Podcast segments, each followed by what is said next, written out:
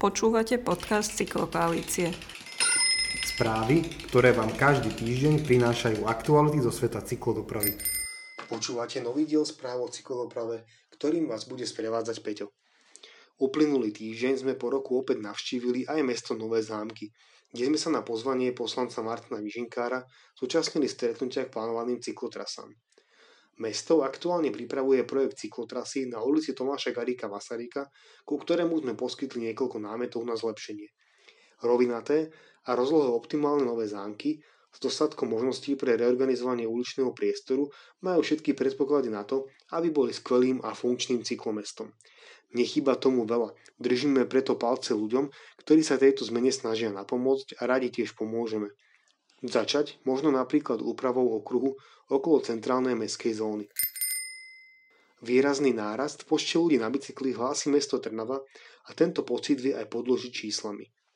V meste sa momentálne nachádza 8 indukčných ščítačov cyklistov, ktoré tento rok mesto plánuje doplniť o 3 ďalšie. Prinášajú niekoľko výhod. Umožňujú sledovať, koľko ľudí cyklotrasy využíva a potvrdzujú známe, postavte infraštruktúru a cyklisti prídu. Nedávnych 1256 cyklistov sčítaných za jeden deň na Rybníkovej ulici hovorí jasnou rečou. Podrobnosť dát umožňuje sledovať aj to, ako počty cyklistov ovplyvňuje napríklad počasie alebo lockdown a kde sú dopravné toky najintenzívnejšie. Potvrdzujú, že bicyklovanie je nielen rekreačnou aktivitou, ale primárne plnohodnotným spôsobom dopravy. 7 z 8 sčítačov vykazuje vyššie priemerné čísla v pracovné dni ako cez víkend. Veríme, že popri samotnom rozvoji infraštruktúry sa zberom dát inšpirujú aj ďalšie slovenské mesta.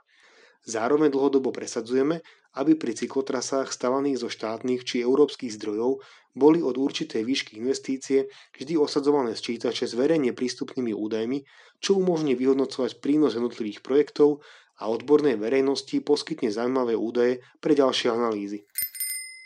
Budúca podoba živého námestia je známa. Spomedzi súťažných návrhov zišiel výťazne projekt nemeckého ateliéru Lloydlu. Cyklokoalícia bola súčasťou procesu tvorby zadania, ako aj v pozícii odbornej verejnosti v rámci finálnych workshopov s tromi finalistami. Projekt prináša do priestoru výrazne viac zelene, kvalitné verejné priestory, ako aj menej motorovej a statickej dopravy. Projekt budeme ďalej sledovať a dohľadať na správne dopravné riešenia. Rotterdamský bulvár Koolsingel bol nedávno otvorený potom, ako prešiel veľkou rekonštrukciou. Prebiehala 3 roky a stala 58 miliónov eur. Cieľom bolo urobiť ulicu opäť atraktívnou pre obyvateľov aj návštevníkov mesta a vytvoriť lepšie podmienky pre udržateľné formy dopravy. Vďaka odstráneniu dvoch jazdných pruhov pre automobily sa rozšíril priestor pre chodcov a vznikla veľkorysá 4,5 metra široká obojsmerná cyklotrasa.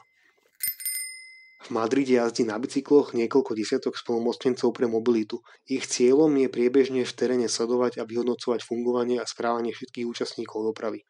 Mesto takto priebežne zbiera dáta. Zároveň spolumocnenci môžu v prípade potreby privolať políciu na regulovanie dopravy na problémových miestach.